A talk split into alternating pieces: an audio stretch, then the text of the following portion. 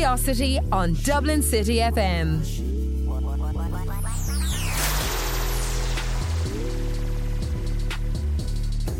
Now, we are delighted to be joined in studio by Beryl.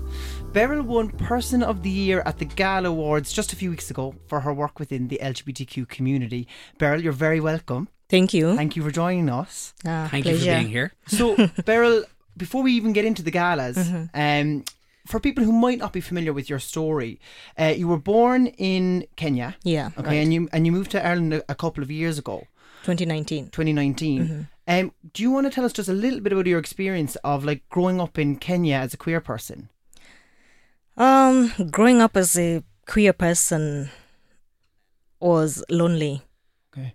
Uh, given that I grew up uh, in the countryside, I barely saw a lot of queer people. Even if there were, then clearly they were pretty much into hiding. Mhm. Well So- hidden. hmm Yeah. And Beryl, um, what was like? What were were the conditions like for people of, uh, in the queer community in Kenya? Um, well, Kenya still criminalizes same-sex relationship for up to 14 years imprisonment. So you can just imagine how that is. yeah, Yeah, know. absolutely. really like you're, it, it, it, it's such a culture shock that I suppose maybe to come to a place where you can be properly yourself. Wh- what did that feel like? Did it take you a long time to kind of uh, feel accustomed to being able to just be yourself? A long time. Yeah, it, i- I mean, I'm still adjusting to it because, I mean, I left there in my 20s. So I can't just come here and start being like, oh, YOLO, you know? There's still some stuff like PDA, you know? I When I hold my partner's hand in public, I still feel like ick. You know, Yeah, like, yeah. okay. I think that's something that a lot of us feel, isn't it? Really, like that. There's a, there is a fear around, around like still, you know, even holding someone's hand in public. Yeah. Because yeah. even if it's something that you're used to, I suppose, um, you'd be afraid of how other people might react. Mm-hmm. You know. Yeah, yeah. basically you always get the looks not yeah. not the good kind of more like you are on fire kind of you know you might your clothes might be on yeah, fire yeah, of course. I know, I know exactly. Um, I I suppose I'd love to know a bit more about kind of you since you since you've been here, and, and I suppose over the course that's why you've become more involved in, in LGBTQ advocacy and Kenya's No Hate campaign. Can you tell us a bit about that campaign and, and sort of like how dangerous did it feel for you to be kind of advocating for that? interesting um it's weird when I tell people that I like adrenaline things that. Yeah. so for me speaking out and coming out uh, coming up with this uh, campaign it was like i knew the dangers but I, I i i I was like i'm still doing it anyway. Yeah, yeah, Yeah. because we um Kenya is a society that still it's not as progressed as let's say South Africa or Nigeria. We are still rooted rooted in our traditions. So um coming out publicly and you know sharing uh, this event with so many people and you know inviting even the straight people obviously they're the ones who offer more sponsorships. So you know it was scary but we had to do it. It had to be done And what was the the turning point that made you decide that you wanted to kind of leave it all behind and and move to Ireland? And, and also, I'd be interested to know why. Like, what was it? Was it kind of just like dart at the map? I'm going to go anywhere, or was like Ireland a specific choice? I mean, I had a lot of Irish friends, uh, but there's a there's a so there's always this Irish cafe in, Yeah. in in Nairobi, and it's like you're likely to meet a lot of Irish people there, And they go and you crack. know.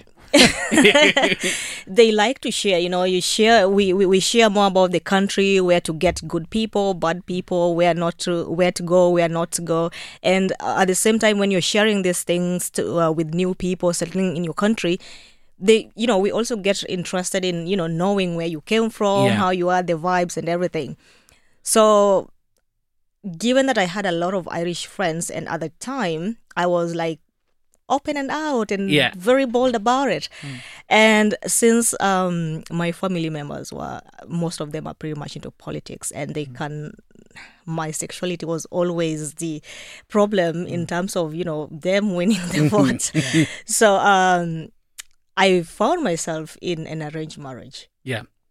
Yeah, that they arranged for their own image. Yeah. So um, the guy was pretty much into.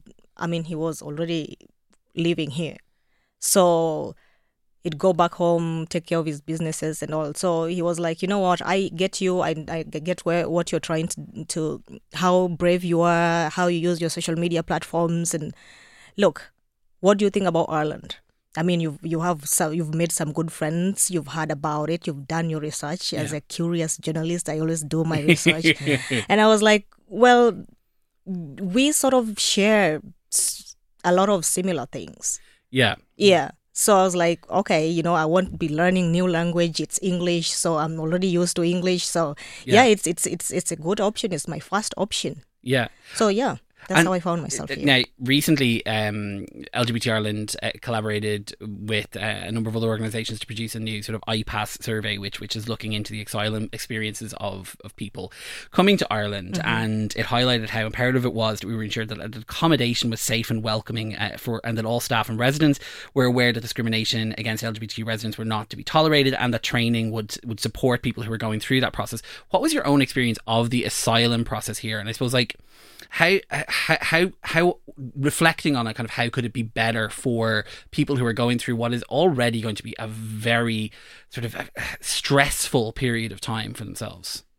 Well, given that, um, so in 2021 to 2022, that's when 2021 I, I lodged officially uh, my application, asylum application, uh, from the EU family that I initially was given, and um, so I was given uh, temporary accommodation in Santry, uh, Crowne Plaza Hotel, and I'd say, well, a lot of while a lot of people think it's, you know, sugar and spice um, it's not really because first of all you don't have your privacy.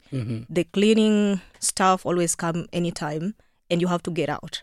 So it doesn't matter whether you're in class studying or you're on a podcast or you're recording something or any time when they're in you're, you're supposed to go out and you're not allowed to sit uh, anywhere near the hotel at that time. You have to go out outside just chill there f- until they're, they're done. And also you're, you're put in the same place as everybody else from different countries and even straight people. And some of them come from countries that still have that homophobic um, kind of beliefs. So sometimes let's say if you're not a couple then you're, you're likely to be paired with somebody who's maybe very homophobic and lots of times you find um, them mistreating a lot of lgbt queer folks. Like it's not even funny that that is one of the things I suppose from being aware of the work that LGBT Ireland is doing with regards to kind of asylum seekers and people seeking a, a direct or um, international protection here. That is the mind-boggling thing for me. Like, how can you think it is appropriate to place people seeking asylum here because of homophobic or transphobic beliefs in the country they're coming from with those same people? Like, it, it just should be it should be a default understanding that like that that that marginalized communities need those safer spaces, and eh, it just it baff it boggles my mind. Yeah, because it's it's more like jumping from a frying, like from one trauma to the next. Exactly, yeah, literally out of the frying pan into the fire, kind Definitely. of. Definitely. It's it's so interesting that you say that because you know anyone that's you know forced to seek refuge or asylum somewhere else, they're doing it because they feel like they need the protection or the safety, and then they're Mm-hmm. Yeah. they're they're coming over here, and I suppose with with the hope that that's going to change, and then unfortunately they find but you're in a welcomed with you know what there's no other choice for you Yeah. you're stuck with if you're gay man you're Yeah. stuck with other four yeah you know Yeah. heterosexual homophobic guys who will make your life a living hell how how was that experience for you? Was it really uncomfortable? uh thankfully for me i requested to have my partner be with me Good. so we were only two of us in in, in my room so i was safe enough Okay. to have somebody that i can actually confide in Yeah. but we had a lot of um, lgbt folks a lot that i, I engaged with uh, from afghanistan from georgia from south africa from south africa so it just their experiences in their rooms and how they were being discriminated it was just horrible and sometimes also the staff that are working within those premises the, the, the ones that would serve food or mm-hmm, whatever yeah. that sometimes they'd see like o- an overly like you know bottom and you'll get Yeah. like two mm. pieces of meat instead of the usual, you Yeah. know. Yeah, yeah. So, So- I think that the best what I can suggest is like the IPO do have like everybody like if you make an application if it's based on you being an LGBTIQ person,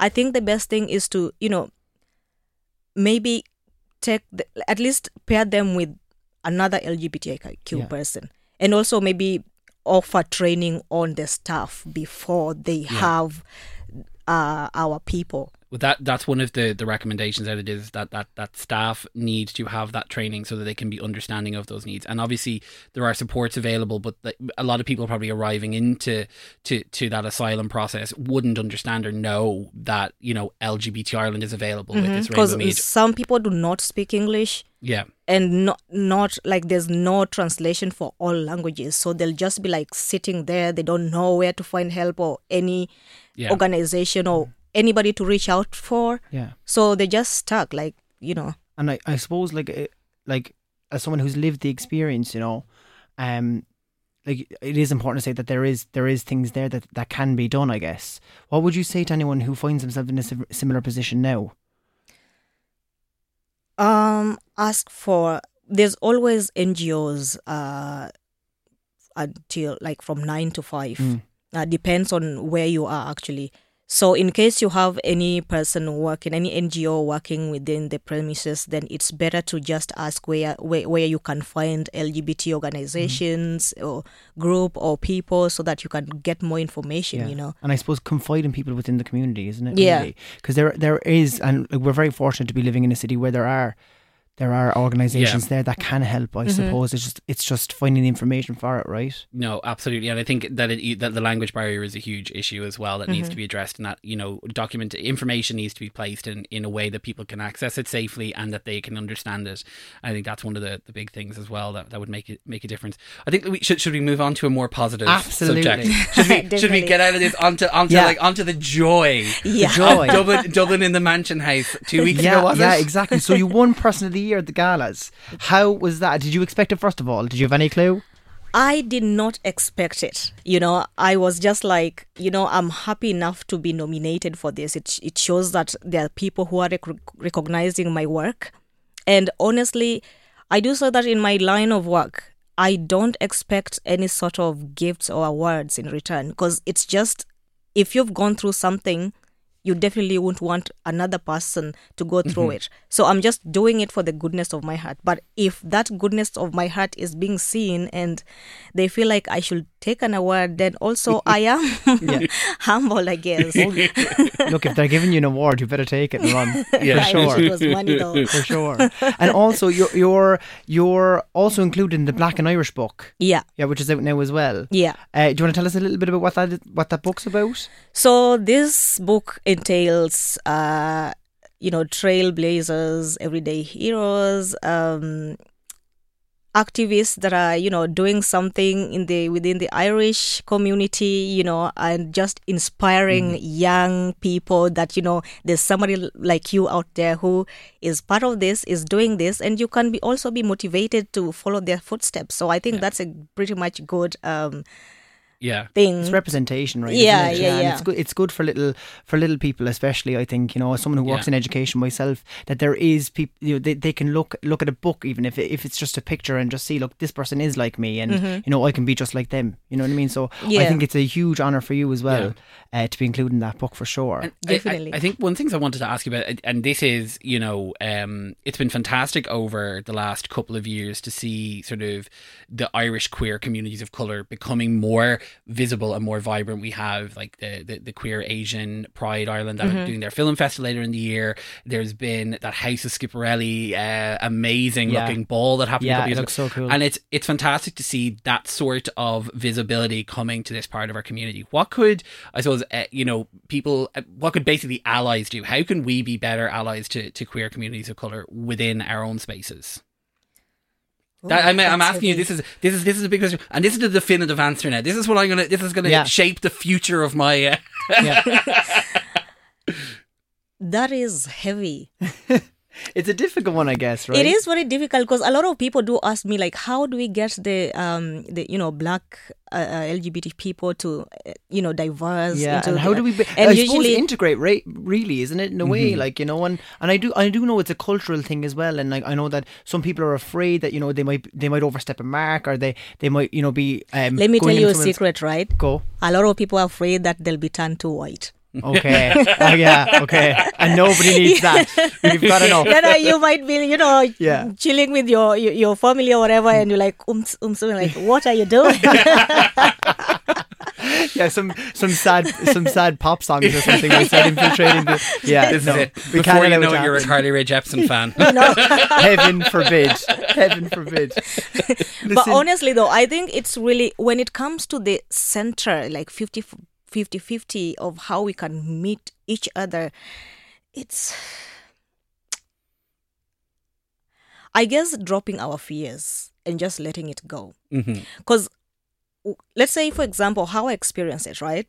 I have white friends, Asian friends, and black friends, of course. And the f- the first ever friends I made when I got here was the black people because I was like, okay, if they look like me, probably I I don't have to do much. Mhm. You know, you, we you- can You tend to stick to your own as well, right? yeah, yeah, yeah. So when I was expanding my circle, at first, the first ever um, gathering I was invited to, it was in the living room, right? and I was like, do I really need to be sober? Because There's courage. in my head, I'm like, okay, first, I have to sort of work on my dialect. Yeah. all right? Because i don't want somebody to ask me what did you say? What did you say? You know?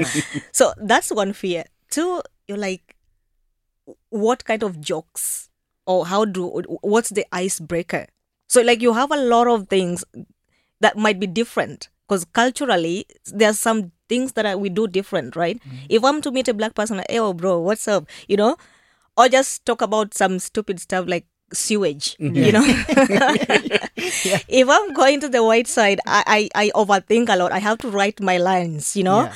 like uh, Okay. will i say it right? Will i say something that will be like no please don't rob me you know? So there's there's a there's a lot in there. But once i got there and i just took my 30 minutes just looking at the you know the surrounding and everybody was like oh my god how are you? You know and i was Yeah. like oh they can actually be nice yeah, yeah, we're not the worst. Yeah. And and do you find it's something that you're getting more used to? I'm getting more Yeah. used to. I, I have more white friends now than actually black friends that so I'm considered a sellout again. So it's really, really yeah, and I, I know I know you're from Kenya, and that Mm-hmm. will always be you know a huge part of your heritage and where you're from. But is there a part of Ireland that's home for you now as well? Yeah. I mean, there's not much difference between Kenyans and Irish people, to be honest. Like, if we are friends, like good, good friends, the compliments are mostly negative, but from love, you know, Yeah. which Irish people share too, Yeah, you know. of course. Yeah. There's just so many things that I've realized we have similarities in. So it's really, really easy for me to just go in there. I can just say something completely insane and people will be laughing. I love it. Yeah. yeah, We're all a bit mad, are we? definitely. Excellent. Thank you so much. Yeah, I- listen, Beryl, it's it's been a pleasure, mm-hmm. hasn't it? James? Yeah, no, it really has. It was fantastic to meet you, and, and to, to I think I've I've been aware of you for, for a really long time, and it's amazing to to, to, to to meet you, and just you're going from strength to strength. So I look forward to, to you coming back in a year's time, telling us about how you're now like the Irelander of the year, or whatever the whatever the No- upgrade, Nobel Prize. whatever the upgrade to the gala is. and the, the accent will be completely different. That's it. Yeah, Don't lose the accent, whatever you do. Thanks so much, Beryl. See, see you at the Carly Rae Jepsen girl. Uh, thank you. oh yeah. Curiosity on Dublin City FM.